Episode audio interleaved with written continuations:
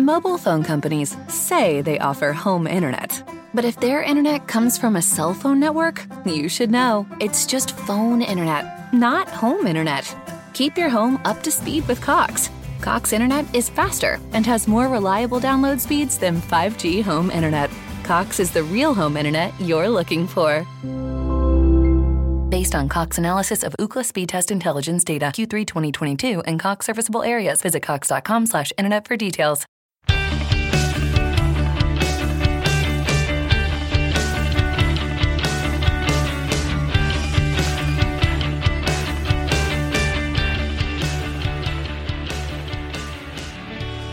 Welcome to Panther Puri, the podcast where we're supposed to talk Panthers hockey, but sometimes we don't. Here are your hosts, Alex Lopez, Jake Langsam, and TJ Peterson. Hello, everyone, and welcome back to another episode of Panther Puri. I am your host, Jacob Langsam. Here with me, as always, are my co-hosts TJ Peterson and Alex Lopez. Gentlemen, how are we doing today?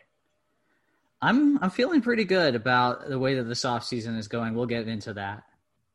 Uh, so far, Barry Zito only takes dubs when it comes to actual roster decisions. We'll see about the rest of it, though. I mean, Barry Barry Zito Zito also all, takes dubs in the MLB. Right, Uh, yeah. Bill Zito, on the other hand, Ah, doing first a mistake of the pod. fantastic job uh, shaping this Panthers roster into what actually looks uh, like it could be a good and competitive roster.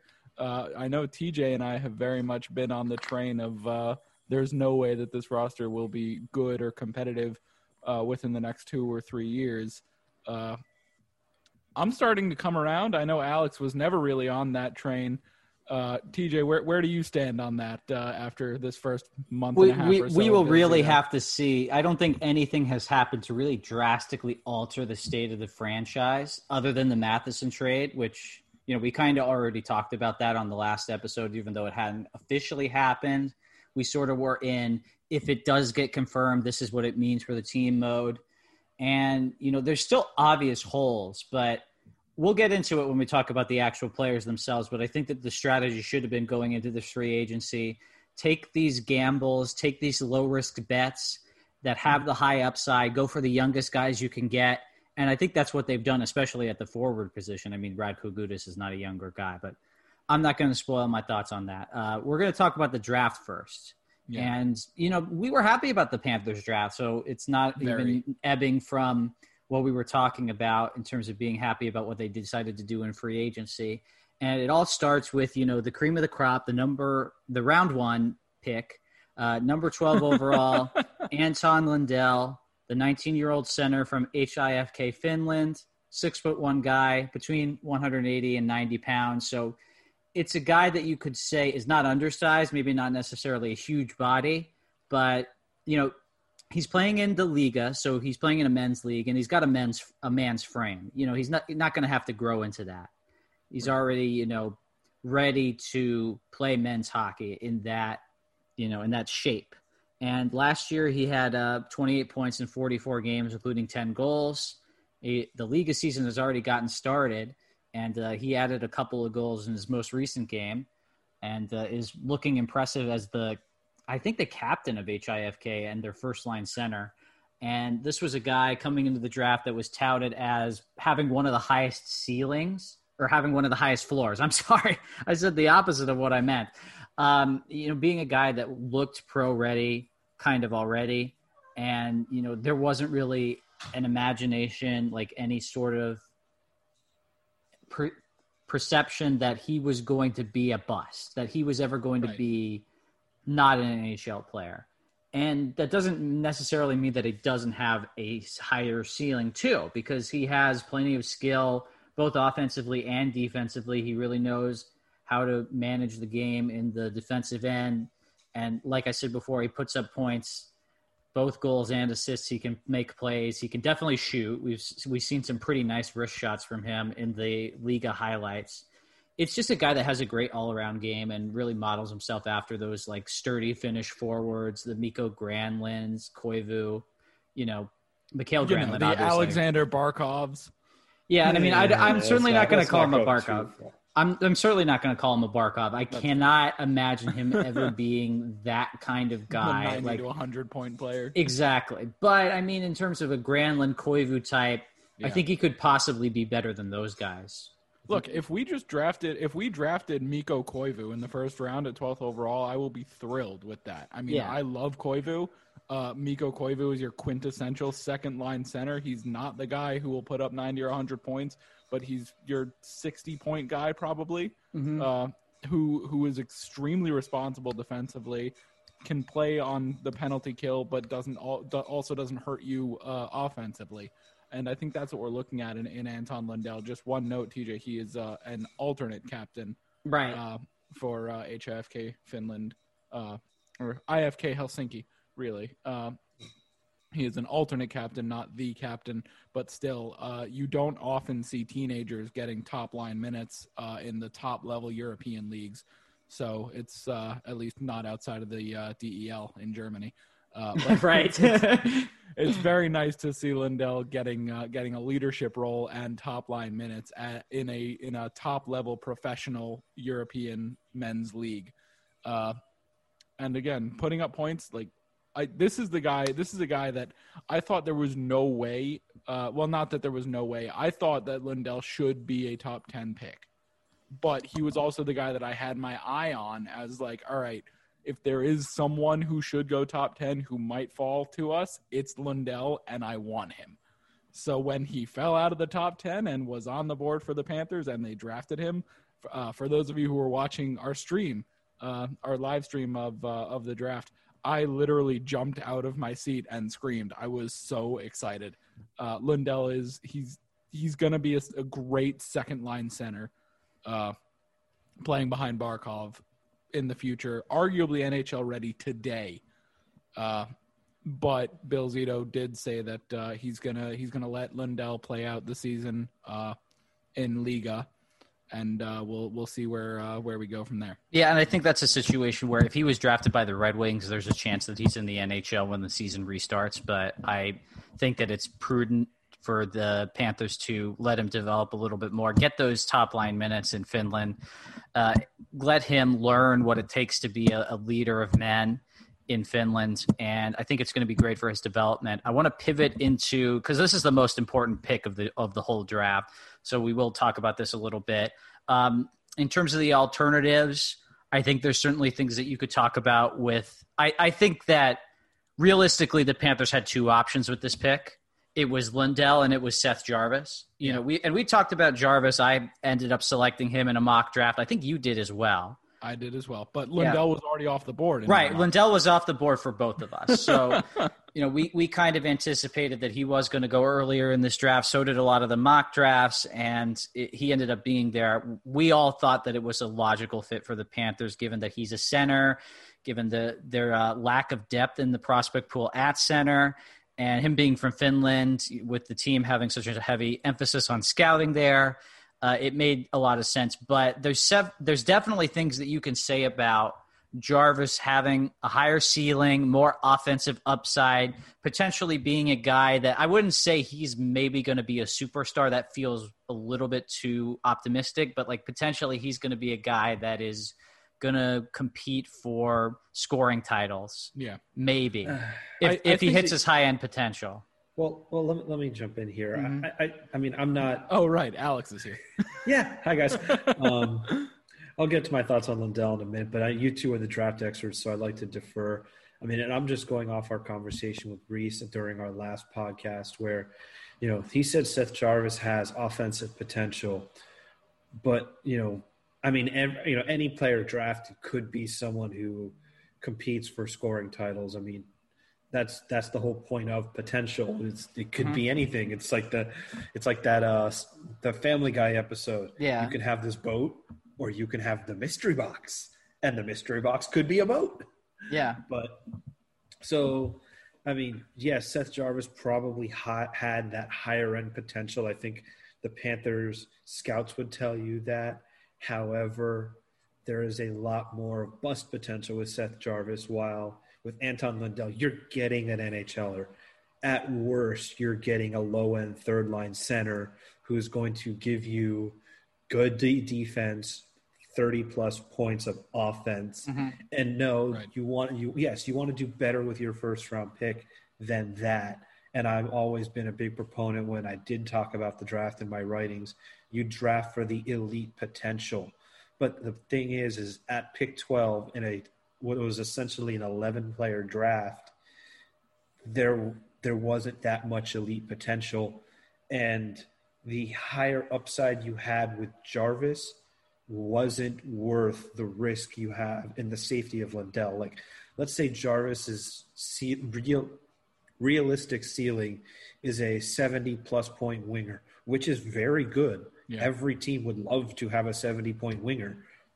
But with Jarvis, you're getting probably a someone who has a better shot of being a 50, 60 point center than someone who might be a 70 point winger who gives you 30 goals. And it's kind of when you're in that situation when you know you can get an NHLer in Lundell at a premium position at center, you take that over the winger who might get you 70 points. And I think in this case, the Panthers made the smart decision to take the safer pick. Yeah. I, I just want to clarify one thing. Uh, we're talking about Jarvis, like, oh yeah, Jarvis would have been the better pick. He has that elite potential. I want to clarify one thing, at least in my opinion. Let me know if you guys disagree. Uh, Jarvis definitely has higher offensive upside, but as far as being a great two-way player in the NHL, I still think that Anton Lundell comes out on top uh, as being a more impactful NHL player. And yeah. that's why I'm glad that they drafted him over Jarvis. Yeah, I I think like in terms of looking at it as who is more likely to be a career first liner, it's definitely Jarvis for me. But that's not to say that Lundell isn't likely to be one. I think that, you know, for somebody going at number 12, he's about that likely to be a career first liner. Right. But Jarvis has a higher ceiling for sure. And, you know, if you do go off that mantra, like you should draft for elite potential, then he would have been the guy to look to. But that's not always the way that you should be thinking about this.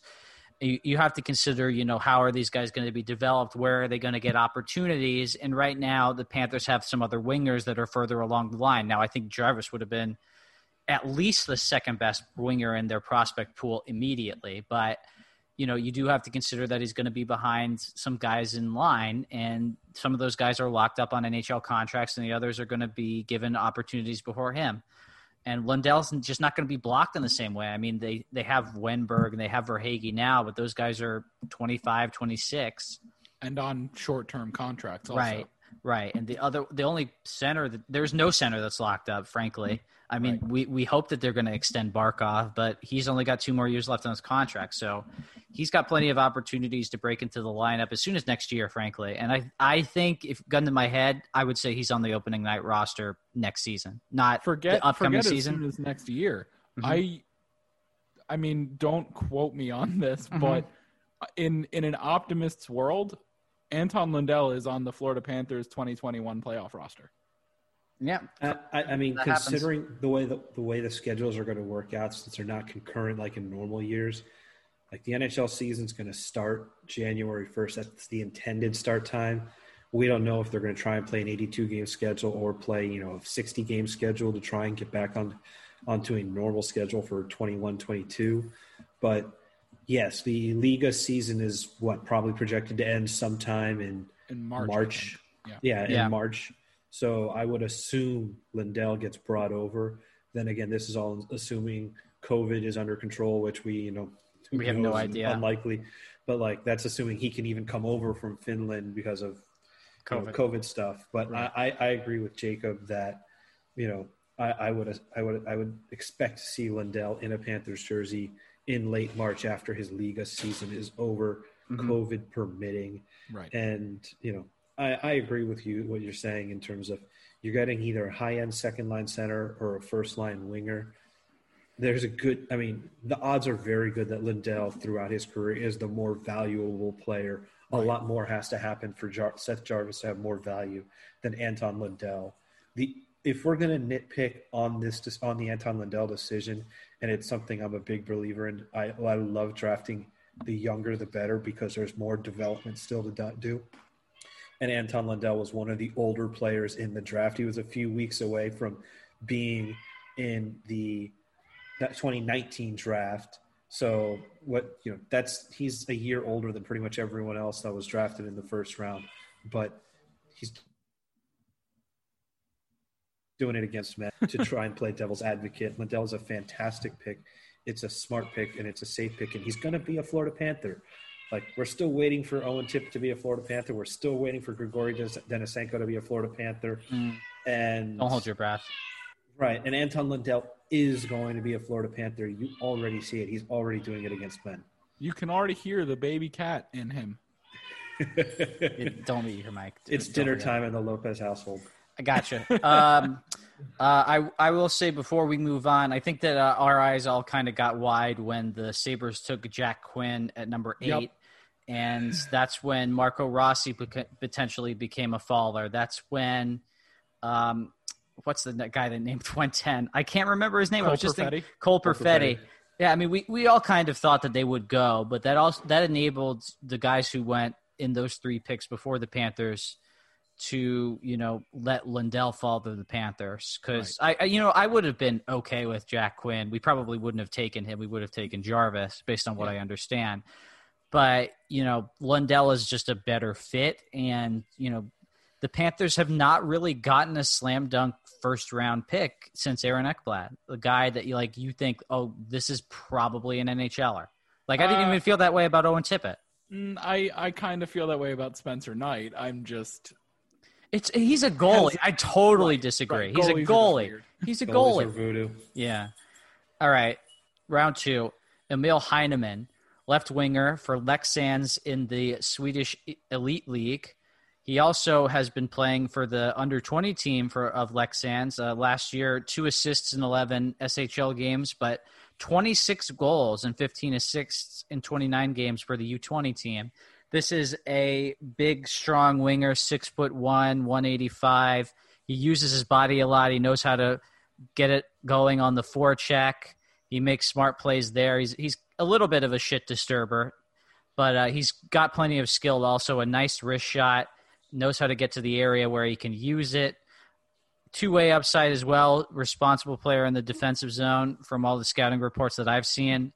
Um, the offensive upside isn't showing yet in his games against men, but I mean, clearly with the 26 goals in 29 games in U20, that's plenty of offensive upside.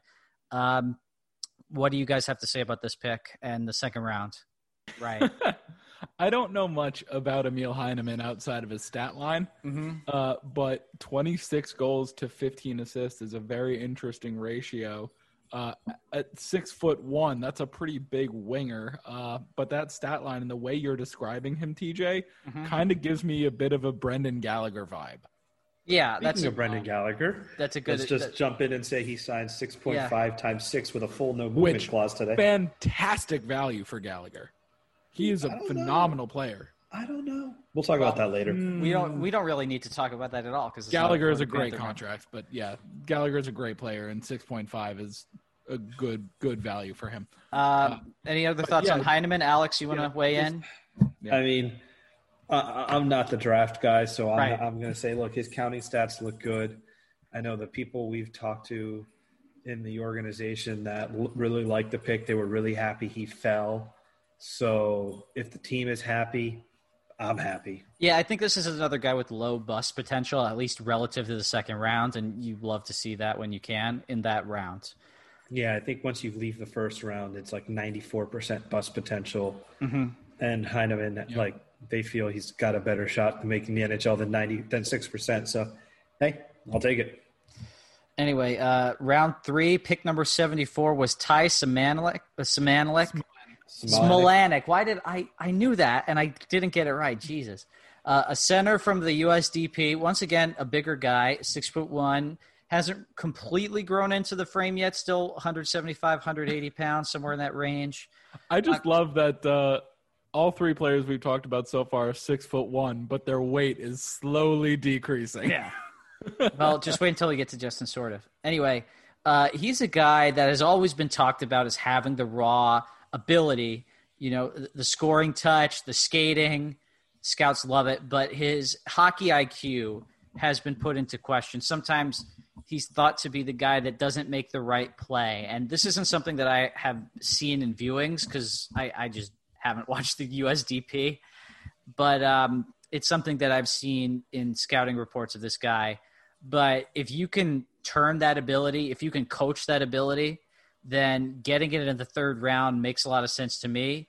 Yeah. He's been playing in the USHL and for the USDP. He's going to be attending Quinnipiac if the college hockey season happens where you know he'll be going up against 21 22 year olds and some other younger guys but you know that's a good level of competition for prospects i always think and he's a guy that you know could potentially bloom into a legit nhler but that you know there's also the potential for him to just never become totally the hockey player yeah, that he's destined to be because he just can't make the right plays when he's going up against savvier hockey players in the NCAA yeah. and in the AHL and everything like that.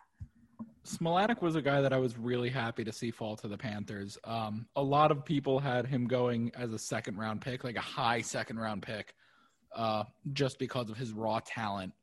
Uh, so the fact that he fell to pick 74 uh, and was on the board for the Panthers in the third round. I was extremely happy with that pick.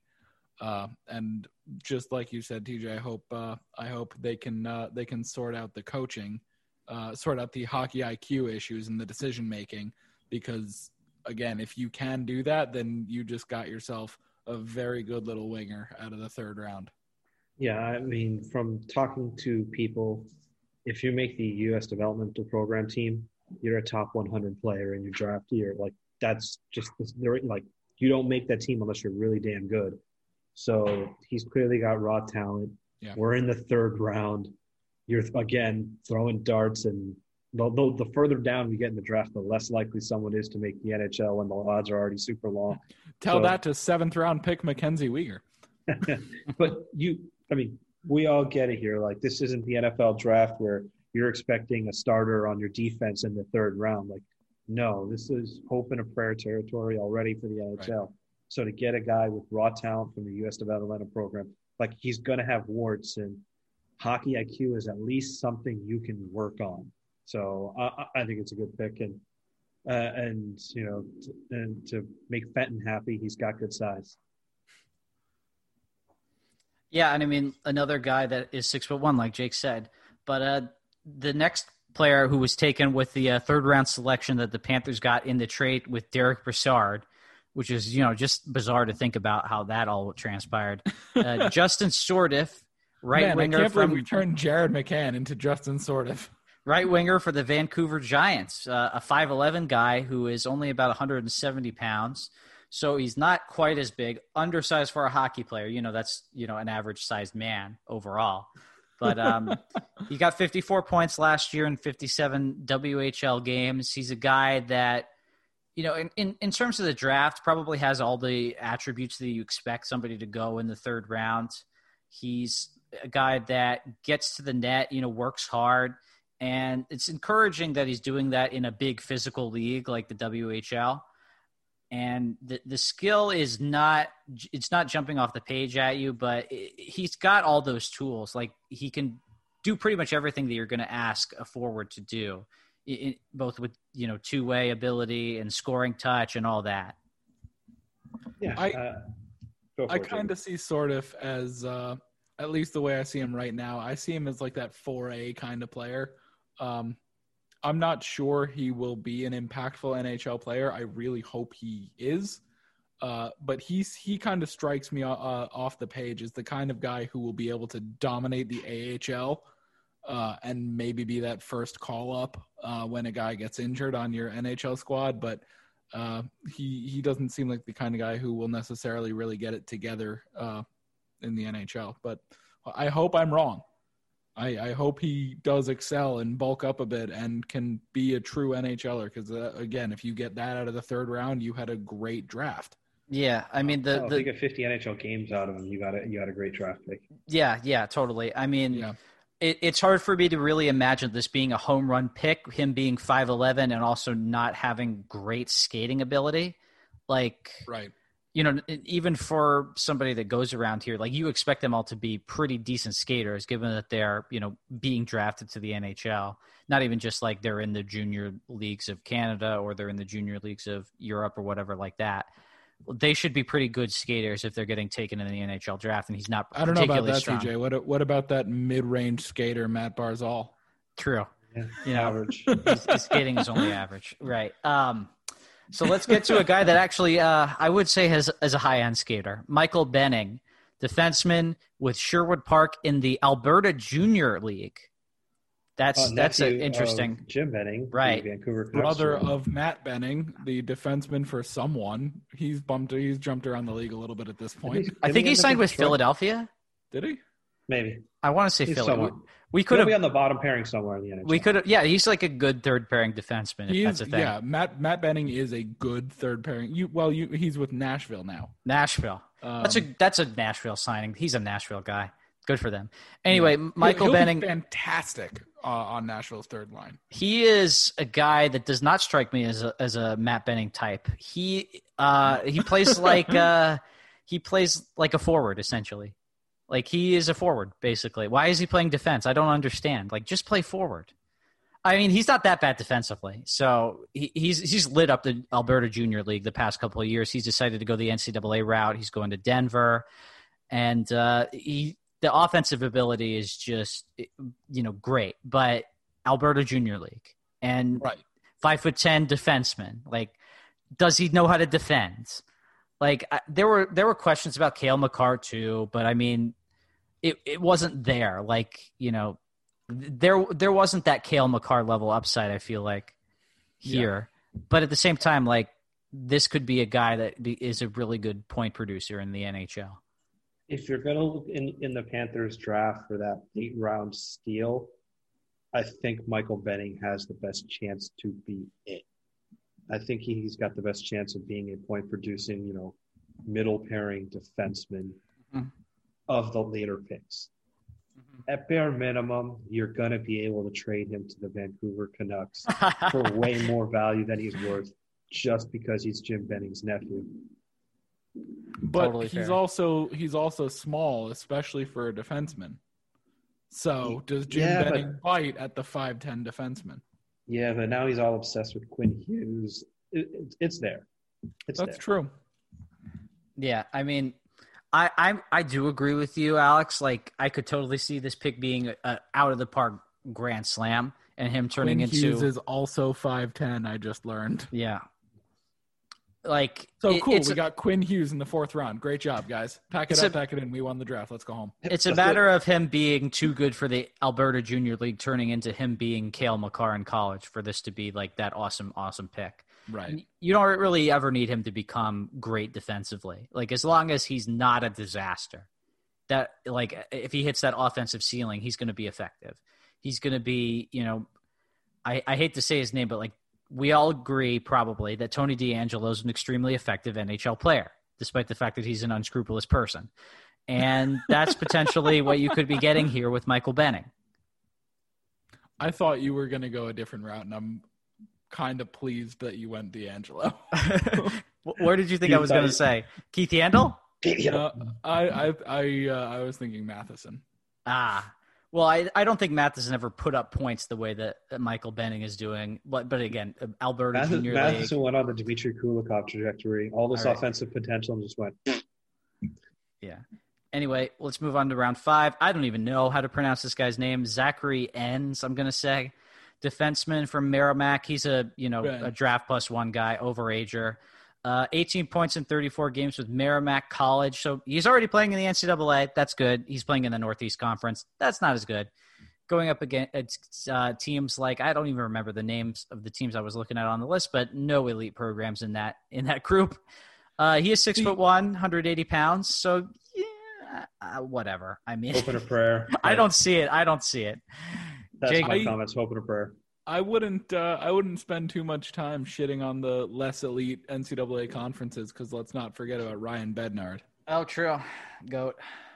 who uh, who is who played in a less elite NCAA conference and then translated to the AHL uh, to a fantastic 899 save percentage in eight games.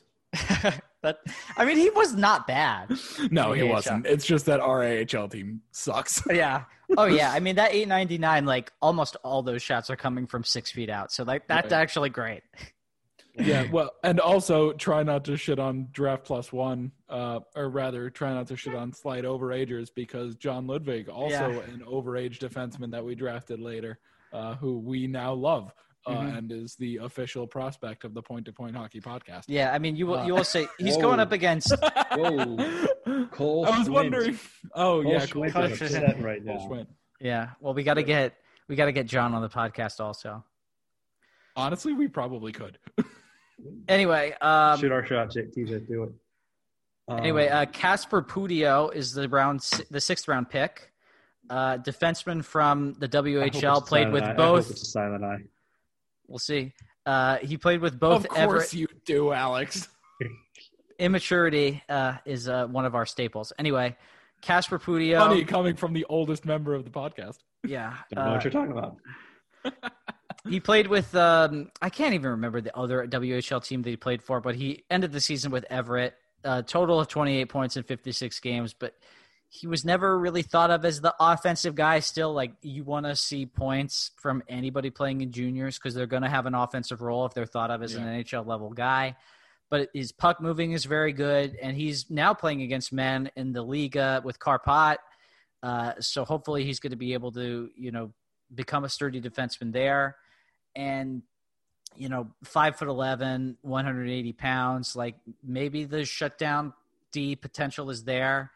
Uh, It's the sixth round. So, you know, you're going to get I mean, what you're going to get. And You're you just don't swinging get for the fences at this You- point. You're you've either got going to someone strike is out the- or hit a home run. Like, You got someone who was the number one overall pick in the import draft a few years ago. Mhm. Didn't work out with his first team. Now he then he got tra- traded to Everett, had some success, and like again swinging for the fences. And a guy, if he was thought high enough to be the number one overall pick, obviously it's different than you know when you the regular CHL draft. But when you're the number one overall pick in the import draft, somebody likes you for some reason. So getting a guy in the sixth round that at some point someone thought highly of, can't complain. Yeah. And now he's for the in, record.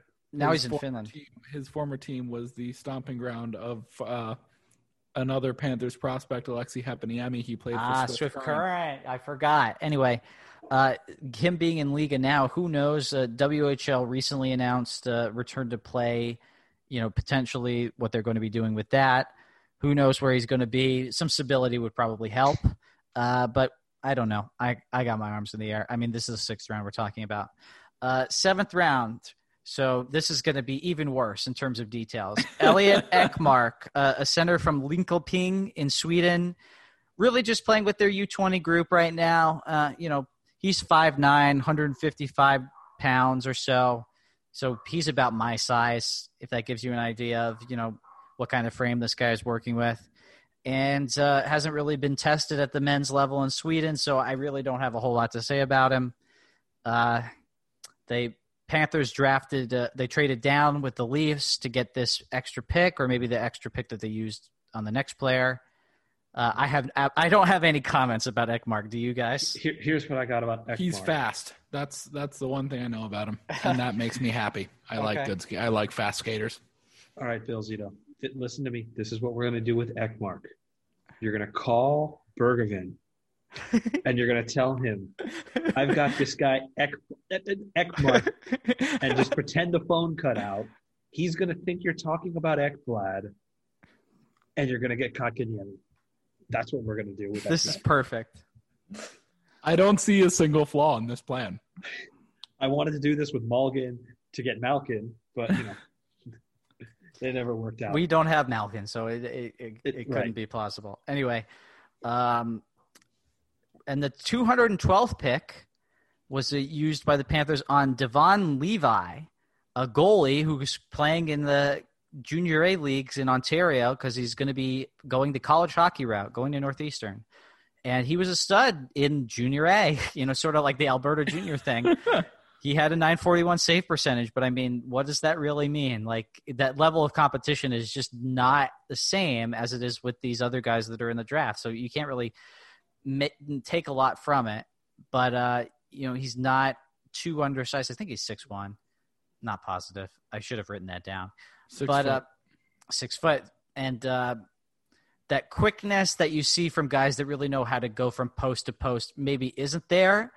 But it's it's the seventh round. You get a guy that did really show out at that level. It's not a bad pick, and I mean, you still need goalie depth in the organization, despite the fact that you did draft Spencer Knight.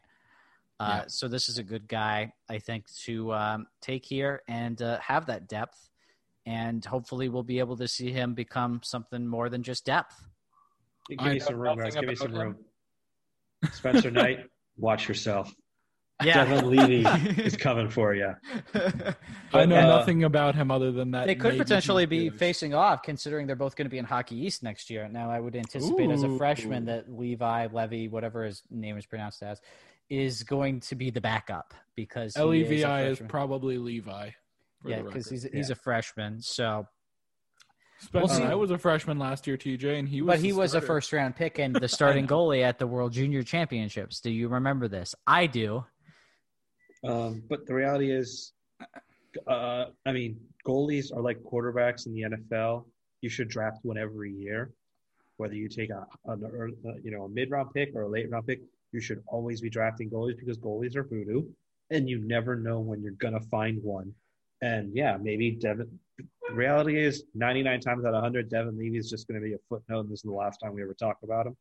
But if you hit it with a goalie, you've got depth, and now you can do things with trades. And not that the goalies have the most value in a trade, Mhm. but if you're going to find a sleeper in the later rounds, more often than not, it's going to be at the goalie position. So I have zero problem whatsoever swinging for the you know swinging on a goalie every draft. Like there's no reason not to. Mhm. Henrik Lundqvist, seventh round pick. Pekka Rinne, eighth round pick. There's no reason that these guys can't become NHL level goalies. Now, it's unlikely, but it can totally happen, and it doesn't happen as commonly with the forward positions. Yeah, I And the mean, that defense.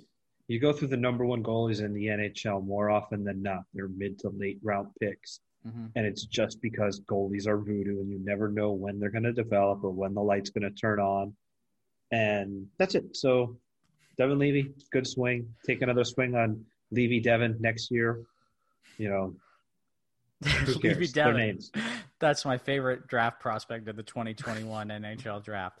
Yep. Uh, all right. So, overall thoughts on the draft before we move into the free agency?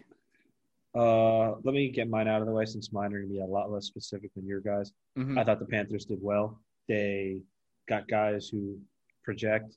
They did a great job in the first round. Thank God they didn't take Kaiden Guhle. Laugh out loud. Uh-huh, At the Montreal Canadiens, like, yeah. Their their draft was easily one of the worst in the NHL, and I, I love it. But I thought the Panthers did a good job. They got guys they're really happy about. The smart people in the organization are happy. I'm happy. Yeah, I mean, to piggyback off one of your points, this was a weak defenseman draft. Next year is a strong one. So I'm glad they didn't reach in the first three rounds for a D. Right. A lot of people during the draft were on Twitter saying, "Oh, I can't believe we keep drafting all these forwards. We need defense." Uh, we don't have a great forward pipeline either. Yeah. Uh, I, I think It's the Panthers had middling. a great draft. Uh, like you said, Alex, the smart people in the organization uh, are all happy. Uh, it seems like most of the most of the big national writers feel like we did a pretty good job, uh, and we haven't gotten a lot of love from national writers for drafting in a while. Mhm. Yeah, Anton Lundell, uh, Scott Wheeler just named him the 16th best drafted prospect in the world, which is not bad when considering you just drafted him at 12th overall. yeah, exactly. um, yeah, I, I'm very happy with this draft. There are a lot of uh, a lot of a lot of NHL players could come out of this draft. We might have sniped a few uh, a few late round picks, uh, and I just can't. I the last time the Panthers took the guy I wanted in the first round was Aaron Ekblad. So Yeah. it's been a little bit of a drought, and I'm very happy about Lundell. And I, and I want to make up for maybe eschewing some dissatisfaction with the Benning pick because that was probably like Lundell was my favorite, but outside of the first round, which everybody is hyper focused on, the Benning pick is probably the one I'm most excited about, given that it was the fourth hmm. round. You know, because he's probably not going to be as good a player as Emil Heineman, most likely.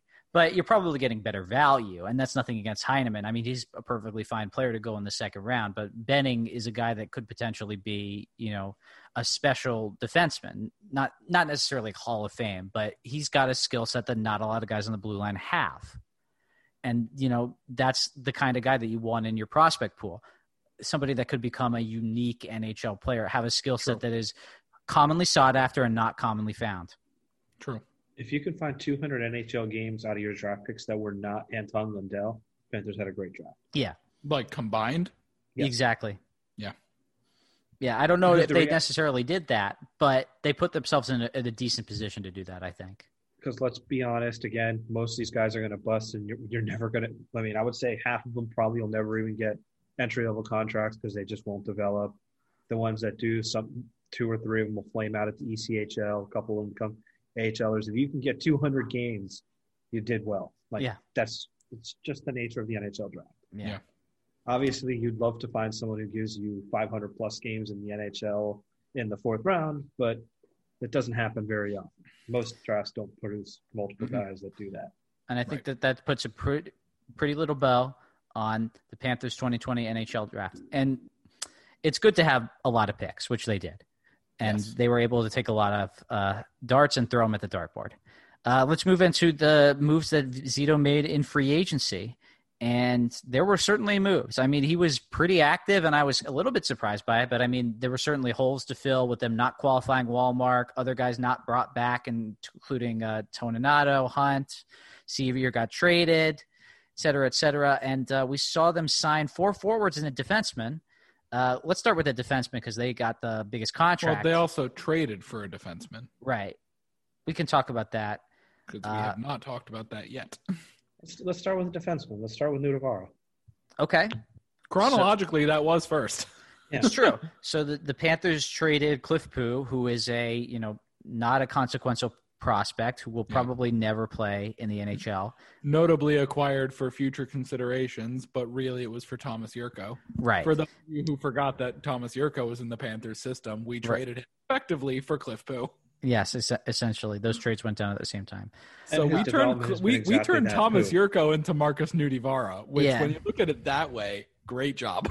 Yeah, here, here's my thing on this though. I, I still think it was pretty much a dead heat in terms of who won this trade because Nutivaara, he's not expensive. He's got two more years left at around 2.7 AAV, but he's not particularly effective. Like he's got some defensive ability, but he when he was in Columbus, they pretty much stuck him on the third pairing. He never played special teams ever, and the results were mediocre.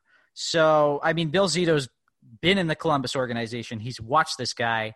He probably has some trust in what he can bring, and you know, he's got some defensive ability, like I said. So that's something that the Panthers need. But at that price, considering what defenders were going for on the open market, like I would have rather them sign Troy Stecher for two, you know, to 1.8 million. He got 1.7, so just add 100,000. He's probably on your team.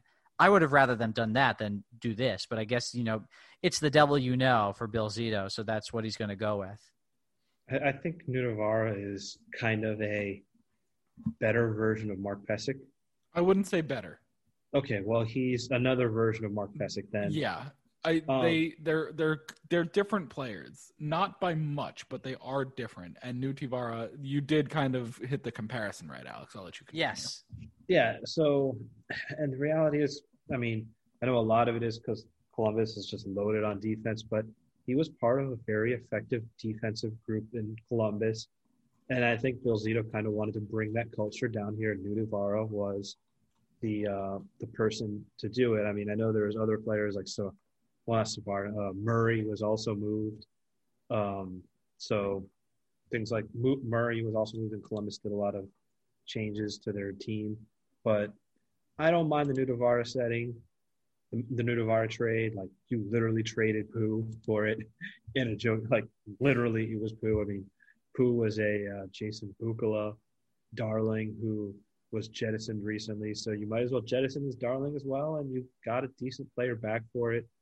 Uh, I'm hopeful that it, it works out. I mean, he's not going to bring you much offense, but hey, if he can be a solid defensive player, and make a decent out, outlet pass, I'll be the happiest guy in the world.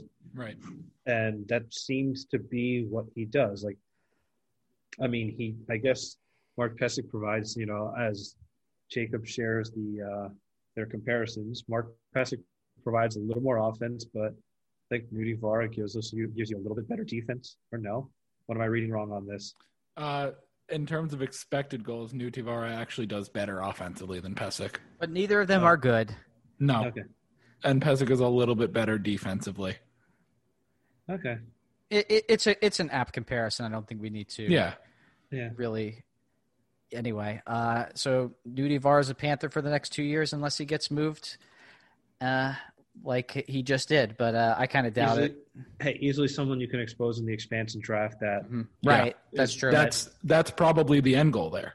Well, Yeah. I mean, they have. Two, I mean, not to get too far into roster construction in an expansion draft, but right now you have two defensemen in Navarra and Stralman that you can expose to the expansion draft, and finally go seven three one, which is what how what should have happened five years ago. But we're, yes, we're it done. is. We're moving on. Uh, Rad, Radko Gudas, 3 Mhm. years, two point Uh. I just want to throw one more note sorry. about Nutivaara in there. Um, he is 26. hmm So at, at 26 years old, making 2.7, basically you're just rewinding the clock on the Mark Pysyk contract and calling it a day. Like that's that's all it is. And Perfectly we said. Gave up nothing for him. Yeah, and I mean, go ahead. Yeah, no, I, I think I think you're fine there. I think that's good business. I don't I don't think Nutivaara is going to hurt this team. You're going to look anytime this year and be like, oh, I that we we're stuck with that 2.7 cap hit. Right.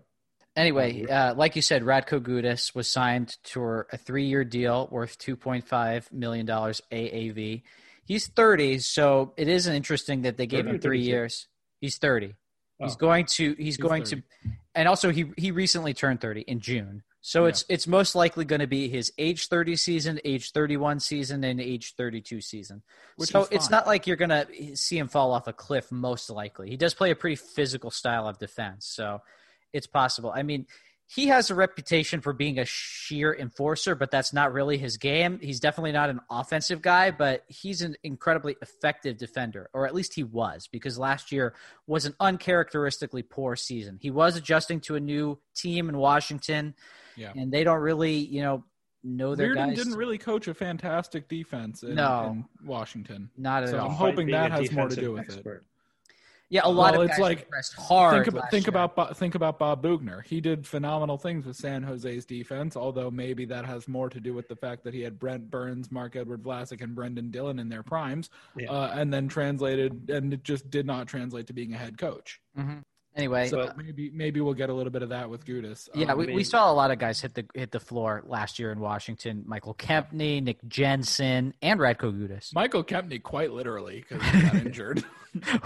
that's that's Yeah. not a good thing. But, but, but Radko Gudas, I mean, it's not a contract that's going to kill you. It's 2.5 AAV.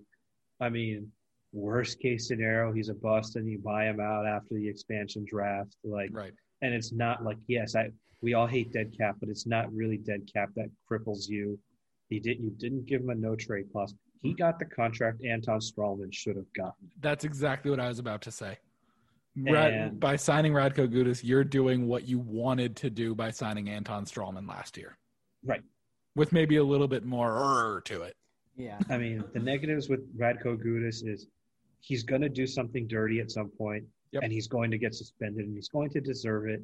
And the Panthers fans are going to have to put away the red color, red, blue, and gold colored glasses and be like, "Yeah, Radko Gudas is a goon."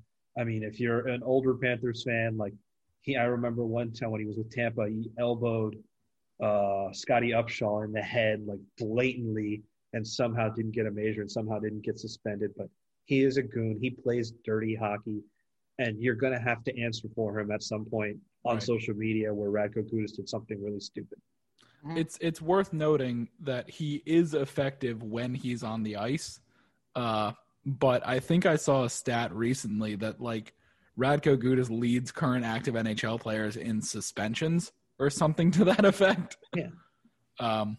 So I we'll see what happens with that. But and you don't even have to go that far back for like absurd plays. I think it was only two years ago, uh, where he like during a game between the Flyers and the Jets, which is a really funny matchup now that I think about it. Um, he almost chopped off. I think it was Mathieu Perreault's head. Do, do we remember believe- this when after, so. after after a play he so. like brought down his stick and it like made contact with Mathieu Perreault's neck? I, I, I Pretty I sure it was vaguely Perreault. remember. It might have been Scheifele, and I'm just trying to block out that I'm it might trying have to. been Scheifele. I'm but trying to like. I'm just pretty sure it was Matthew all- Perreault. This all happened. Like it, it- Point is, Radko Gudas has some tendencies to be a not clean NHL player, uh, but he is an NHL defenseman. Yeah, he, Um, he's Quality good. wise, he's an NHL defenseman, and that's something that the Panthers desperately need. he's going to make the Panthers fans that we don't normally agree with when it comes to hockey ideas very happy. But he does those things that that those kind of fans appreciate while still being good defensively and having good Right. underlying numbers. Right. He's Now- not like Eric Branson, where he's going to be the reason that you get scored on, but he's still going to be the one to drop the gloves if someone is a little too comfortable around Alexander Barkov. He clears the caprice during play and after the play, not just after the play, like other players. And you said to Branson, I was trying not to mention he who must not be named, but um, Judas is fine. I mean, you got to hope that he didn't fall off the cliff with, you know, Right. the type of player he is. Like his decline is going to be stu- sudden and steep, and you got to hope it wasn't at age 30. And if it was, you got to find a way to get rid of five million over two years. It's not going to bring in the miners and you know 1.5 million dollar cap hit, or you buy him out. Like it's not the end of the world. And that was Uh, that was the theme of of this free agent period for Bill Zito so far is he's made a lot of short term, low risk, low val low dollar value signings that have potentially very high reward. Gudas is definitely representative of that if uh, if he can return to form. Mhm. Yes. And you're getting him at 60% of the price that he would have gotten if COVID never happened. Like if if COVID never happened, he signs a 4 million dollar a year deal. Probably. Absolutely. And like you're getting him at 2.5, like that's good value if you don't think about it in terms of the rest of the market. Which like that's kind of sort of like a, a fallacy almost to think about it in terms of we should be paying only thinking about these moves in terms of what everybody else during this free agent period is getting because they're fitting into the cap with all the other signings that you made in previous years. So, you know, if a move is good in that context, make it. And I think that that's a good way to think about this Gudas move. He probably got the most money from the Panthers. Like that was his highest offer in terms of money. But But it still wasn't Which big is offer. fine. yeah, I'm fine with it. Uh, do we want to spend any time on Pietrangelo and Schmidt? Uh, not right now. Yeah, let's let's let's move on to. I, I actually want to highlight this signing before we get to any of the others. Um, Carter So Verhaeghe. Yes. who was number one on my free agent wish, wish list. And I'm going to go into why. Uh, signed a two-year deal with a one million dollar AAV. I was surprised it was that high, to be honest with you, but I'm completely fine with it because this is a guy that has untapped potential that the Panthers could really exploit. Uh, I love the fact that he's a former Tampa Bay Lightning player, so he's moving across the state, and he's got a little bit of the chip on his shoulder because they didn't qualify him. They said, "You're free to go, Carter." and go he did across the state, you know, across uh, Alligator Alley to the BB&T Center where he literally was a couple of days ago. Actually, he's 25 years of age, which you typically cannot get a free agent that is 25 years of age. He's coming off a season two years ago in the AHL where he was the leading scorer in the entire league and one of the youngest to ever do that. Certainly younger than anybody that's done it recently. And then he comes into Tampa last year and they don't really have a spot for him because they're just loaded with star Yep. forwards. You know, they're loaded with guys that they have locked up. Killorn Johnson, Yanni Gourde, in addition to all the names that we're familiar with and say all the time, the points, the Stamkoses, the Kucherovs. So he only gets to play nine minutes and 17 seconds a game, which is just a pitiful amount. Like, if you think about it in terms of there's four forward lines and 60 minutes in a game, so you should be on average playing about 15 minutes. He played nine minutes, only Yeah. eight minutes and 52 seconds of that at five on five. And still, he's putting up about a goal every 60 seconds at five on five and about a, a 1.56 points at five on five, you know, which is a scoring rate that rivals his teammates on, on Tampa. I'm not going to say that it's like it's one of the best scoring rates in the league, but he's keeping up with his teammates in terms of scoring. He he put in nine goals at five on five last year, and that's a pretty good number considering he was just not playing a whole lot. Like I said, and he never got power play time. Like he just didn't play on the power play. Thirteen minutes the whole season. Like that's nothing. Yeah. Denis Malgin played 35 minutes on the power play for the Panthers last season. Carter Verhaeghe played 13 minutes. 13 minutes. So this is a guy that you know, and I'm saying all these things. Huge AHL scorer comes to the Tampa lineup, doesn't get the opportunity to put up points. Comes to Florida. Reminds you of anybody? This is the next Jonathan Marchessault. I've I've a feeling that he's going to really be able to blossom, put it into a higher role on, on the Panthers. I mean, he has generated good opportunities in terms of scoring, and he's converted them. Last season, he shot at about a 15.8% rate converting his chances, which I think is not super high. Like if you think of him as a, as a good finisher, which you know, given that he performed so well in the AHL, I certainly think you can think of him as a as a good finisher. Uh, has a little bit of warts defensively, but you could have said the same about Marchessault. Uh, and uh, adds a little bit of a, a forecheck element as well, I, which I don't think was necessarily there with Marchessault. He's obviously so gifted with the puck that he doesn't necessarily need it, but this is a guy I think that like Bill Zito said, he can play up and down the lineup. He's got that unrealized potential, and he's going to have a chip on his shoulder. I just love everything about this signing. I think it's just yeah. so great that they targeted this guy. They went after him. They probably gave him the most money of any offer that he got, but it was, you know, such a good gamble for them to hope that this guy turns into a real top nine NHLer. And that's all you need him to be at $1 million a year. Yeah, this is an extremely low risk, high reward uh, move and just to circle back to the whole Jonathan Marchessault thing, uh, Jonathan Marchessault at age 25 with Tampa had seven goals and 11 assists for 18 points in 45 games. At age 26 with Florida, he had 30 goals and 51 points. So don't let the fact that he's 25 fool you into thinking that this is all he'll ever be when, like TJ kept harping on, he has not gotten the ice time to show off his offensive potential. Um, I'm extremely is... excited about Carter Verhaeghe. Yeah. I, as much as we wanted Anthony Cirelli, uh, Carter Verhaeghe was kind of like the more realistic version of offer sheeting. Anthony this doesn't Cirelli. preclude them from offer sheeting Cirelli. I also do want true. to point that out. Like they still need to do it. But the more the more the realistic version of offer sheet Cirelli was sign Carter Verhaeghe. So I'm very happy about this. Yes, and not not that we're ever going to make light of the COVID situation, but Carter Verhaeghe is a Florida Panther today because of COVID. I mean, if you look at the non-tendered RFA market, there was way more talent and way younger talent non-tendered this year because teams were looking everywhere where they can pinch a penny. And I don't see a scenario where Carter Verhaeghe doesn't get tendered if it wasn't for COVID and it wasn't for Tampa's cap crunch. But uh, Jacob, you said this was a low risk signing. It's actually a no risk signing. yeah. Because well, you can the, the the slight risk is the second year, but like whatever. No, because even if he doesn't work, you send him to the AHL true. and he's zero against the cap. It only is going to cost true. ownership money. If he and he will work. he will light up the AHL too.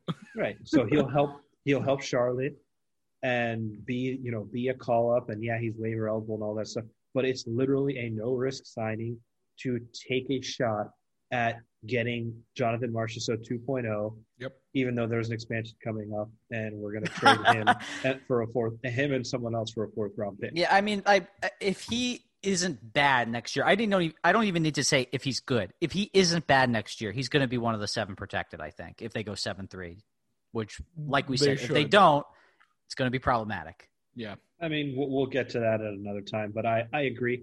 Carter Verhaeghe is easily my favorite signing, yep. favorite move so far of the offseason. I mean, there's still plenty of offseason left considering the way this yeah. year is playing out unlike every other year, but I think we're all in agreement that Carter Verhaeghe is the best one and the most exci- exciting one. And yeah, kind of leads to the trend of what we've been talking about the Panthers making cheap, low risk moves Mm-hmm. where that also represent getting younger.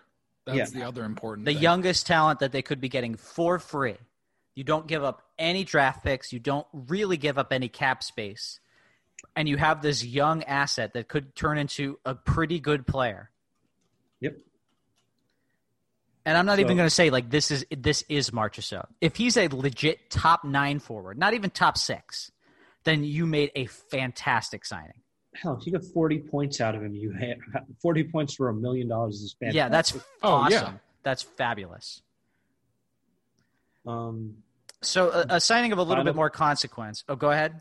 I was going to say, do we have any final thoughts on Verhaeghe? But it seems like you're rotating on, so let's go. Yeah, I mean, I couldn't love it anymore. I love Yeah. everything about it. Time wise, we also need to move on to Wennberg.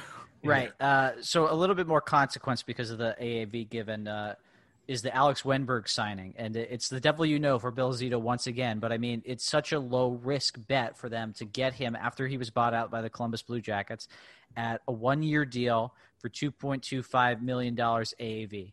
Now, I, I will say this about him. His offense has really fallen off a cliff in recent years. I mean, in the last two seasons, he has a total of 47 points in about, I got to do the math here, but it's like 132 games, something like that.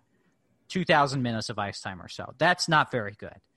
But he is a defensively responsible center, and he has always leaned towards playmaking. In the 2018 19 season, he had two goals and 23 assists. We have a wing core that is not really much for defensive responsibility, and they don't really play make. What do they do? They shoot the puck. We got Frank Vatrano. We got Brett Connolly. We got Owen Tippett. These are not guys that are going to back check or you know make sweet dishes for uh, assists. They're going to shoot, and this is a guy in Alex Wennberg that can play with those guys very well because he's defensively responsible and he's going to pass the puck a lot. Uh, yeah, I agree. Here's what I like about Wennberg cheap, one year, $2.7 million show me deal. If he doesn't Yep. work, he doesn't work. Here's what I don't like. I would have lo- I would have loved Wennberg as your number three center. I mean, Carter Verhaeghe is taking that role, but I We am think. terrified. We think. I mean, yeah, Carter He Verhaeghe probably could- will. Carter Verhaeghe could be our number two center. Who knows? That's But true. let's but let's not like that's asking a lot. The reality is Wennberg is most likely the number two center, and he's not a number two center. Yeah, The last two years in Columbus showed it. Like the guy, like if you if you if you were frustrated by how how rarely Barkov will shoot the puck, you're gonna want to kill yourself watching Wennberg. Like he just does not want to shoot, and it's very frustrating. He's a guy who was floated in, you know, uh, Trocheck trades a bunch of times, but you know his you know he wasn't playing up to his contract. You got him at a good deal. I I, I'm really not happy that Wennberg is going into the season as the number two center, but we don't really have a choice because there weren't the good centers on the market are RFAs where you had to trade for them, and Eric Staal went to Buffalo. No other centers have really been moved this year, and Bill Zito isn't going to offer isn't going to use the offer sheet on Anthony Cirelli as much as he should, as much as we'd like him to. He's not going to offer seat Anthony Cirelli. yeah. I don't think So, anybody uh, will. I still wanted Mikko Koivu. Mikko Koivu, I, I think would have been a better option. I, I but you know, it, you, you're now getting into a situation where how do you fit Mikko Koivu, Wennberg, and Verhaeghe into the lineup all at center? I don't know if Verhaeghe can play wing, but he can play wing. the, but that's kind of the situation you're ending up where you, know, you couldn't get everybody. I mean, I'm a biased against Wennberg just from dealing with so many Blue Jackets fans who are like, oh yeah, Wennberg for Trocheck is totally a fair trade. Yeah, And and I mean not. he got bought out. So there Yeah. you go. Which I, I I actually like this signing a lot, and I'm less sour on it. Wennberg, if you want to compare him to to our last two Stevens and Trocheck, they drive offense at about the same rate, uh, and Wennberg is a little bit more responsible defensively. So as long as uh, as long as you can stick Alex Wennberg with a player who will shoot the puck reliably, uh, there's a good chance that his off that his counting stats will bounce back. Yeah, I mean, we just I just discussed the three players that he could potentially be playing with. Right. I didn't even mention Carter Verhaeghe, who I five minutes ago was talking about. Oh yeah, this guy's a good shooter. so Well, I, I think in our heads we have Carter Verhaeghe plugged in as three C. Right, yeah, at the start of yeah, season, yeah. So But I mean, maybe they could offer Sheet Cirelli and I'm just jealous. Wennberg like, will play with uh, Columbus. Verhaeghe. Columbus replaced Wennberg with Koivu. Yeah, I wouldn't have wanted us to do that because Koivu is he's in his late 30s. So I don't think he can handle a second line center workload. He can. And he's got no offensive upside whatsoever. no, Whereas he doesn't. Koivu's with- offense is done, but his defense is still top, Yeah, top yeah. tier. I mean, you want I want to take the bet with Wennberg every time. Like I want to see where it goes. Like with. Koivu, you know what you're going to get, and I don't think it's going to get the Panthers to the level that would take them to the playoffs. With Wennberg, there's a chance that he returns to that form that he was on in the 2016-17 season, where in 80 games he had 59 points. And let's also not forget, Wennberg is a former first round pick. Granted, it's obviously possible for first round picks to bust, but he's got that potential. He's got that upside. Yeah. I'm I'm pretty happy with the signing in a vacuum, but it, it, it is like Alex said, like this is going to be our second line center most likely, and that's probably not going to be a great scene, Unless Verhaeghe really does just like show out. which would be great. which I would he- love that. Which he might. yeah. Or the other option for uh, our next two C is uh, the the probably the last signing we really want to spend time on, uh, and that's Vinny Hinostroza, which I was over the moon about Hinostroza. That's that was a fantastic grab. Hinostroza is a great play driver. Um, uh, it's another very very low risk move. Yeah, specifically one year at $1 million AAV.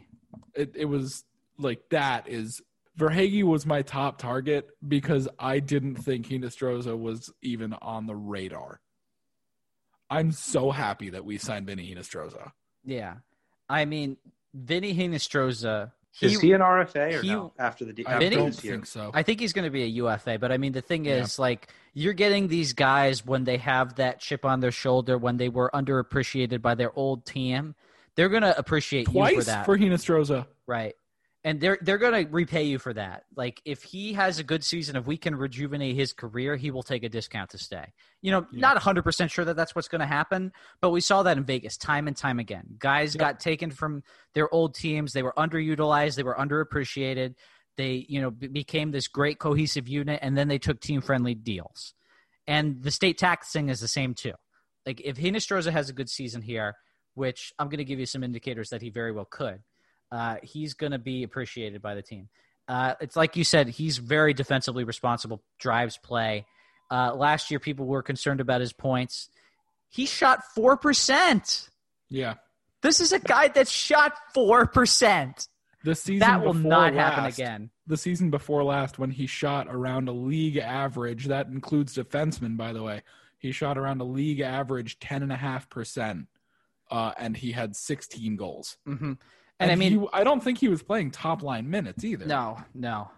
He doesn't. Like this is a, this is a guy that's most likely going to be a third line winger for you, maybe second line, but most likely third. But I, I could see if Wennberg starts falling off a little bit, if he doesn't have that return to form, I could also see Joel Quenneville, who is familiar with Vinny Hinostroza from Hinostroza's time in Chicago. Mhm. Vinny Hinostroza could slot in at 2C throughout the season.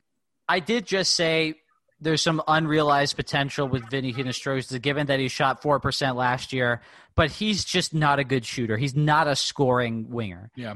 He's never going to be a scoring winger. I don't think he's going to score 20 goals next year. His career average shooting percentage is seven and a half percent. So that that ten and a half percent season that he had 16 goals, that was that was a very very good season for him. Mm-hmm. Uh, but even if he can return to form on, on his career average and go from 4% to 7.5%, you're going to see a jump from his five goals last season. Yeah, and I mean Arizona's I feel like the Panthers got a better Colton Sceviour. Yeah, I, I, a Colton Sceviour that can play on the third line. Maybe not necessarily that penalty kill impact that Colton Sceviour brought, but this is a guy that's going to be better at five on five, and that's always where you have to gravitate because like ninety percent Yeah. of the game is five on five or you know, something like that. It's probably not I that think much. it's 77 or 78. Yeah, so that's what you have to be looking at nine times out of ten. Yeah. And you know he's not going to score twenty goals, but I just talked about the Panthers don't lack for scoring wingers from Frank Vatrano to Brett Connolly to Owen Tippett to Carter Verhaeghe if he plays wing, which he might not. To Grigory Denisenko if he ever makes the NHL. I don't know if he's necessarily a scoring Owen, winger. oh, Owen Tippett. Yeah, definitely Owen Tippett though. Uh, so he's he's not going to be counted upon to score twenty goals. It doesn't No, but- necessarily matter. Right. He's the one who's going to drive the play, get the puck into the offensive zone, dish it to one of those scoring wingers, and let them do the rest.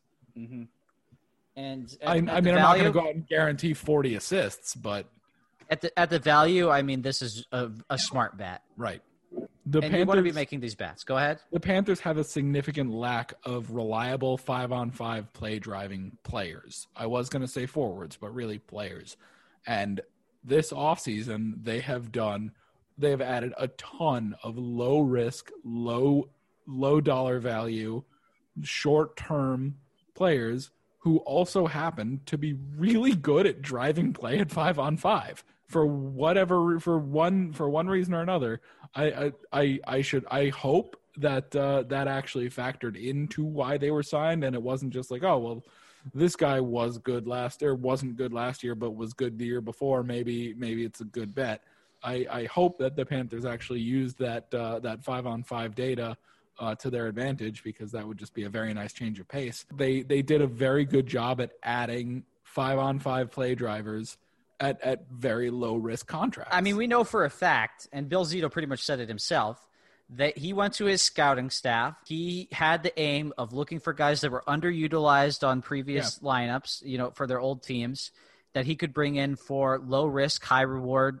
contracts. And that's what they did. I think they did it pretty much better than anybody else in the league. we are usually very against the idea of signing like it is it is so difficult to add value on the first day of free agency without significantly overpaying for it and we saw that last year with what the panthers did um, we see that time and time again in this league day one of free agency is this scramble to see who can be the first to give the most absurd contracts out uh, but this year, the Panthers actually did a fantastic job of adding value without overpaying for it. Yeah, they didn't pigeonhole themselves. They went for value, not for the skill set. They didn't say, you know, by all means necessary, get Anton Stralman. So you signed him for five point five million. Bid against yourself, and I mean, maybe they overpaid compared to what other teams were offering some of these guys, but it's just a low, low, low amount of money to overpay them. It doesn't even matter. Right. Yeah, I mean, the reality is, without taking any risks and without having to give term and value, Bill Zito completely rebuilt the bottom of this roster to where it was an absolute negative the past three years, to where I think we can all comfortably say the Panthers have a good bottom six. They have a good bottom pairing defense defensive pairing if you assume that Gudas and and Nutivaara. Are going to be Nutivaara are going to be a pairing together. Like they like the bottom of this organ this team is no longer a glaring weakness, Right. and he did it without having to give Jay Deagle four by four. And before we stop talking about free agents, there was another one that we should discuss. Uh, Ryan Lomberg, who uh, was signed to a one-year, one-way deal from the Calgary organization. He played 21 games with the Stockton Heat last year, scored 20 points, 11 goals, so that's not bad. But I, I can't say that I really know a lot about him. He's five foot nine, weighs 196 pounds, so that's a pretty big frame for a Yeah. shorter guy. Uh, Bill Zito really seems to like this guy as a competitor. I think that he sees him as a guy that's really going to give his all on the fourth line for nine minutes a game. Which is fine. We again depth depth was also like Alex was just saying, depth has been a huge problem for this team. And it just isn't really anymore. Well, we we hope so because they didn't. if winger were your thirteenth forward, like that's fine. yeah, That's true. Yeah. we don't know if this is going to turn their depth We problems so. into solutions, but at the very But least, it's it's a good bet at they least. didn't they didn't handcuff themselves themselves to do it at all. You know, maybe the maybe the spots They- in the they- lineup are taking up now, but I mean the the dollar value is is very good. Number, he's a 12th or 13th forward. More than likely than not, he's going to be in the AHL. Charlotte providing you know leadership and energy there. There's no reason to parse this signing like Yeah. it's unlikely. You know, we don't expect this to be in that. Oh, but possibly the next uh, Marchessault category. He's a guy. You need guys. I mean, that's You completely fine.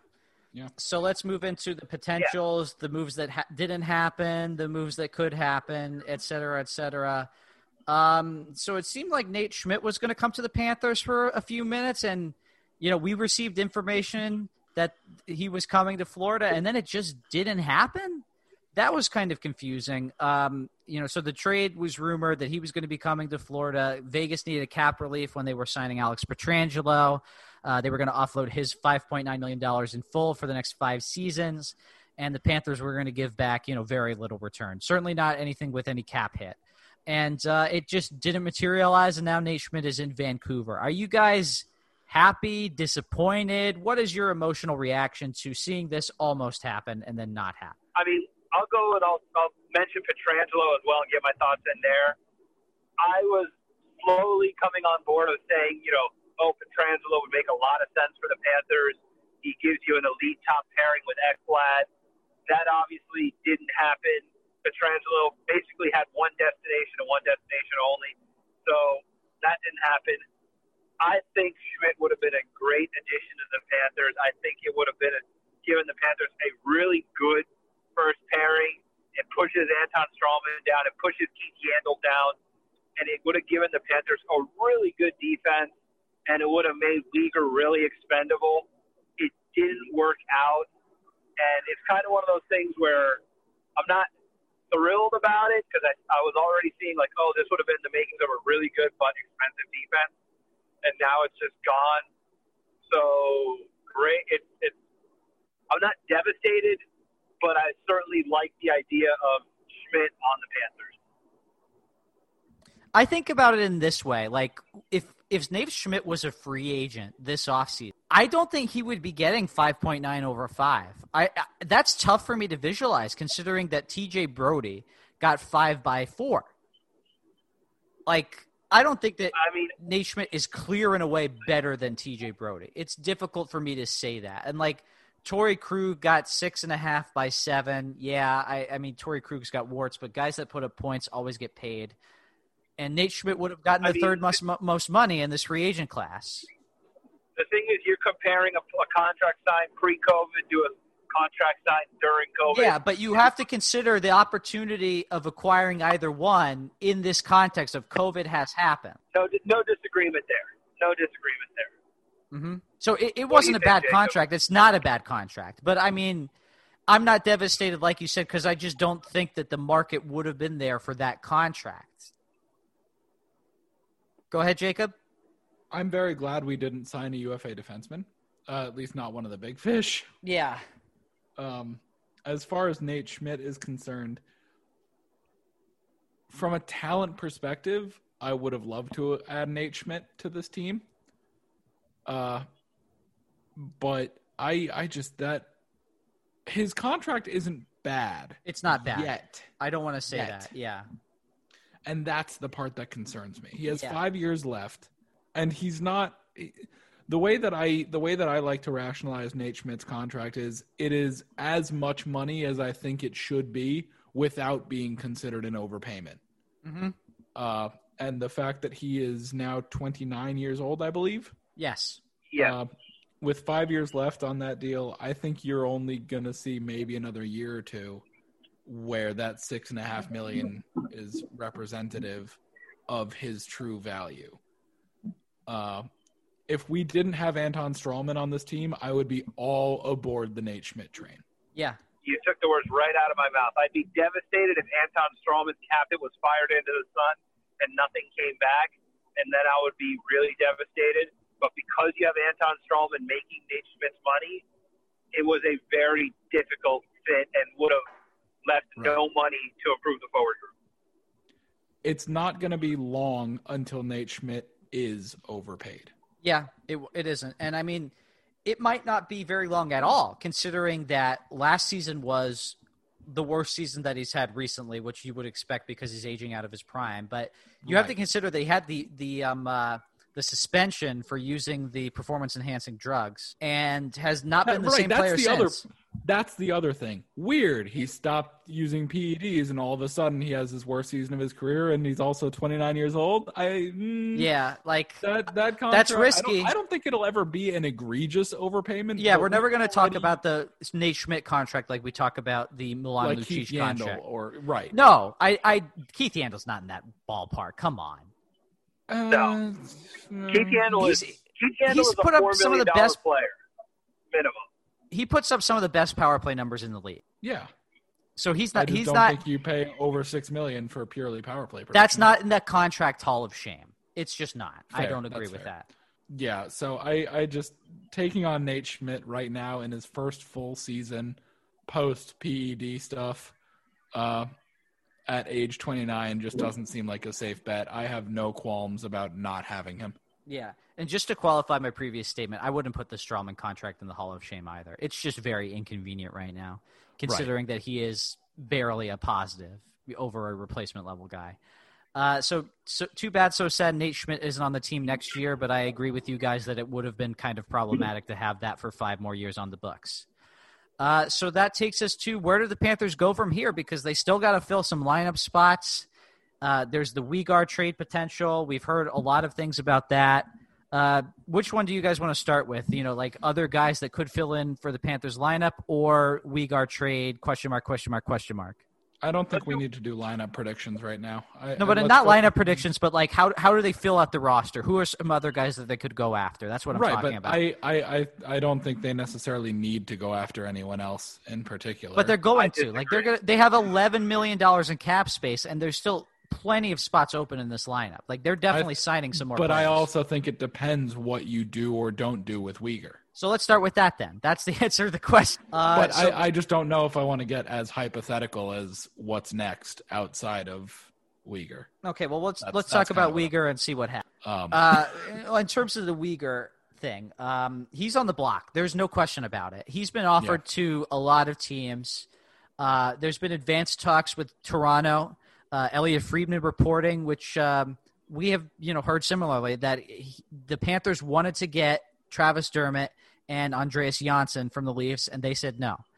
Uh, that is our understanding as well. And the Panthers uh, have also been in talks with the Colorado Avalanche. Tyson Jost was apparently uh, the centerpiece of a package from the Avalanche. Not surprised that those talks didn't go very far. Uh, and there's no shortage of teams that are asking the Panthers about Weegar. Um, it's a very interesting situation because he has arbitration rights, and people are always are worried about arbitration in this particular context because they don't think that the arbitrator is going to take into consideration COVID, you know, salary depression. They're just going to give out the salary that they would give out in a normal year, which teams are afraid of. That's why Lucas Wallmark was not qualified. Panthers don't think Lucas Wallmark is a bad player. They just didn't want to go to ARB with him and have to give him more money than they thought he was worth. And that's a situation that could come into play here with Weegar. Maybe that's why the Maple Leafs did not want to give up uh, an RFA that doesn't have arbitration rights in Travis uh, Dermott for Weegar, and they gave away Johnsson for basically nothing a couple couple days ago. Um, I really don't know where this is going to go because I feel like maybe the market has dried up for Weegar services with Colorado getting uh, Devon Toews.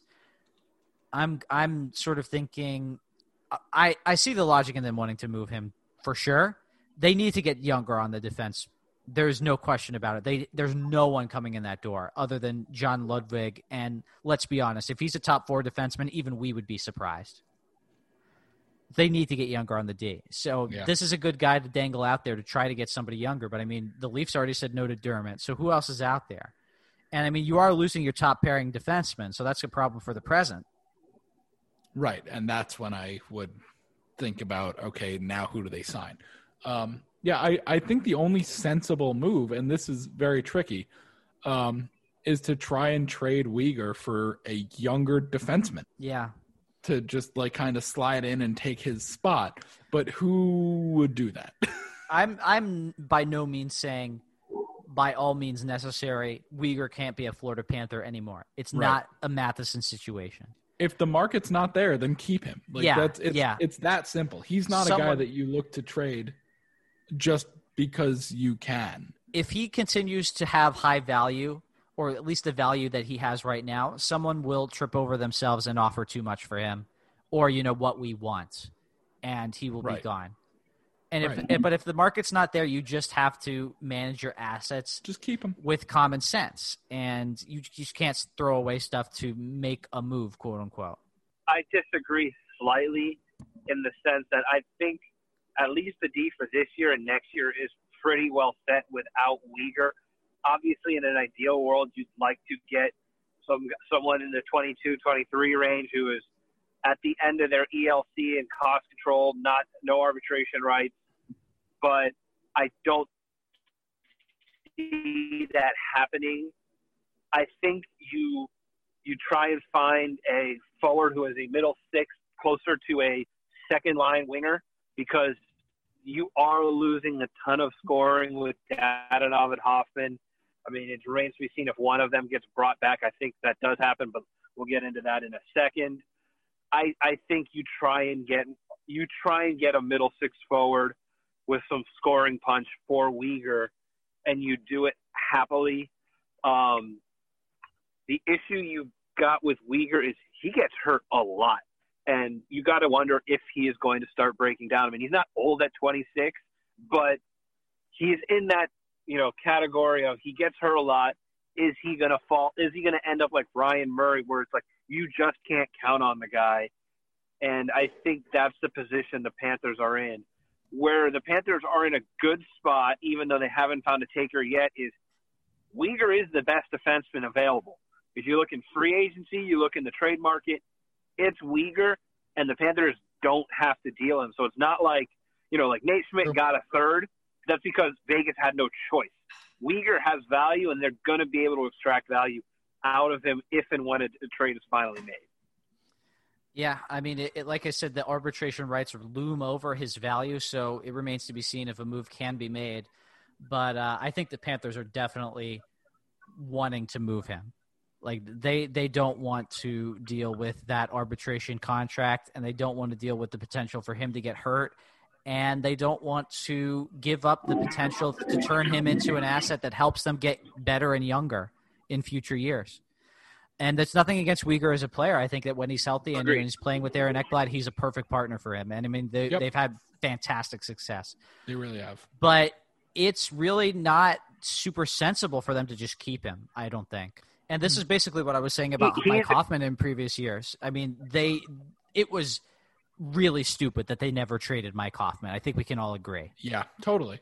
Well, TJ, you and I were always on board the Flip mm-hmm. Hoffman train, and yeah. we were very, very loud about that. Yeah. Dale Tallon's got all sorts of flaws, but I don't want to get into a bash Dale Tallon thing discussion again. But I mean, Owen Tippett doesn't break his wrist and have surgery. They they move Hoffman at the deadline, and they were smart to do so. The Yeah. question becomes, as the market has played out as it has, and you're seeing these second tier of forwards signing one year deals. I mean, Taylor Hall just took one year, eight million to go to Buffalo. Mike Hoffman can be brought back on a one year, five to six million dollar deal, and I would say the same for Dadonov, mm. one to four to four and a half million dollar. Do you bring either of them back on a one year deal and hope you can, you know, slide them in on that second uh, second line and get their scoring out of them one more year and then move them at the deadline if necessary? I, I still am really not hopeful that they can bring any real value, even on a one year deal. And I with disagree Dadonov, with Dadonov, I mean, about Dadonov. the, the the problem that I have with it is that he he is not putting up good scoring numbers playing with Huberdeau and Barkov. So I don't understand how he is bringing something to the table that somebody else couldn't be providing. Something like a, somebody like an Anthony Duclair, a Dominik Kahun, or somebody else that's in that second tier of free agents that I think is going to make even less money than these guys. And like we've been saying about Mike Hoffman ad nauseum, his counting stats are over inflated because he gets to play on the power play. He's the center point of the power play because he does have a great shot. But he's getting fed those passes and good passes constantly from Keith Yandle, Jonathan Huberdeau, Alexander Barkov. And that's really inflating his counting stats, which everybody points to. He has got the most goals of anybody on the free agent market in la- in the last season. And, you know, it, it's something that the Panthers will have to replace, but I don't think it's as hard to replace as people might think. Like Vincent Trocheck is a guy that was putting in those goals three years ago. He Yeah. was the guy, the centerpiece of the power play somehow, and he was scoring like 15 goals on the power play that year. Evgeny Dadonov had 70 points two years ago. Mhm. I I agree with Jacob that if any, if you're going to bring only one back, you bring back Dadonov. I think you can get Yeah. him for cheaper as Yeah. well.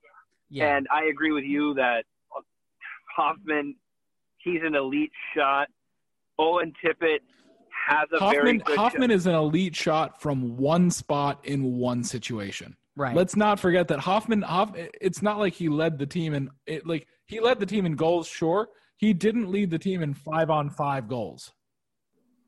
Yeah, and I, I agree with you that if you're going to have to let one of the two walk, you let Hoffman, and you hope Absolutely, Owen Tippett can Hoffman will get overpaid. And you can replace most of that scoring. I think you try to bring uh, Dadonov back and hope he regains that 70 point form. Worst case scenario is he doesn't.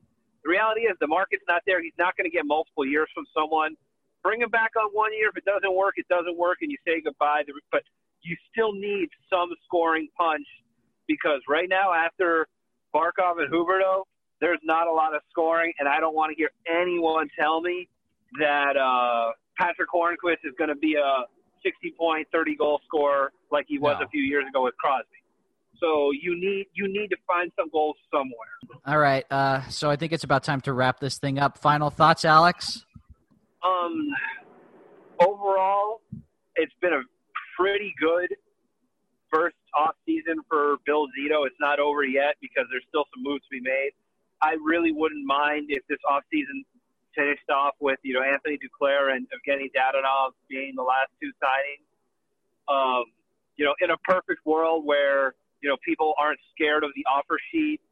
Uh, Anthony Cirelli would be offer sheeted for somewhere around five to six million dollars and put in that second line center role and all of a sudden the Panthers have a pretty damn good team. But that's, you know, fantasy GM stuff because GMs are pussies and they won't offer sheet players. And uh, Jake, any any last notes for you? Uh, yeah, you offer sheet Anthony Cirelli at four point two million dollars because that is what costs a second round pick, and Tampa still can't match it. Yeah, I mean, I don't know what this five to six million dollar bullshit is, but We're gonna have to see what they're able to do with their cap space. And I mean, I think Zito's got to poke his head around and see if anything is in the works for Killorn or Johnson or any of these other guys that got to get out of there for them to make the space for Sergachev and Cirelli. At this point, I'm honestly thinking that the move is to offer sheet Sergachev. Go for that one, two, three value, like eight million or whatever it is. That you don't have to give them multiple first round picks, but you do have to give up one, because like he's a stud. He's a first Yeah. pairing defenseman. So you can bring him in, and all of a sudden you have a great defense core. We're not then even- I'd be much more comfortable trading Weegar also. yeah. Yeah, I mean, um, pie in the sky is Sergachev, but once again, Bill Zito, he's not old school, but he has an old school mentality when it comes to the good old boy network. He's not going to offer sheet as much as we'd all love it. He's just not going to do it. So, I think that's a just- perfect note to leave it on, though. yeah, Bill Zito, offer sheet, hashtag offer sheet Cirelli, hashtag offer sheet, sheet Sergachev. Uh, so we're going to wrap up this marathon edition because there's so much news. We got to talk about it all of the podcast. Uh, stay tuned. We're hopefully going to have some draft experts talk about the players that the Panthers picked. Hopefully, uh, there will be some more signings. We'll have to discuss those. Make sure to subscribe, rate, and review on iTunes and Spotify and wherever you get your podcasts. Follow us all on Twitter and on every social media thing. And spay or neuter your pets, people. Come on. we got to do it. All right. Have a good for one, everybody. I've been TJ. Everybody, have a good night. Go Panthers. And stay tuned for our next podcast. Mobile phone companies say they offer home internet. But if their internet comes from a cell phone network, you should know. It's just phone internet, not home internet. Keep your home up to speed with Cox. Cox internet is faster and has more reliable download speeds than 5G home internet. Cox is the real home internet you're looking for. Based on Cox analysis of Ookla speed test intelligence data Q3 2022 and Cox serviceable areas, visit cox.com/internet for details.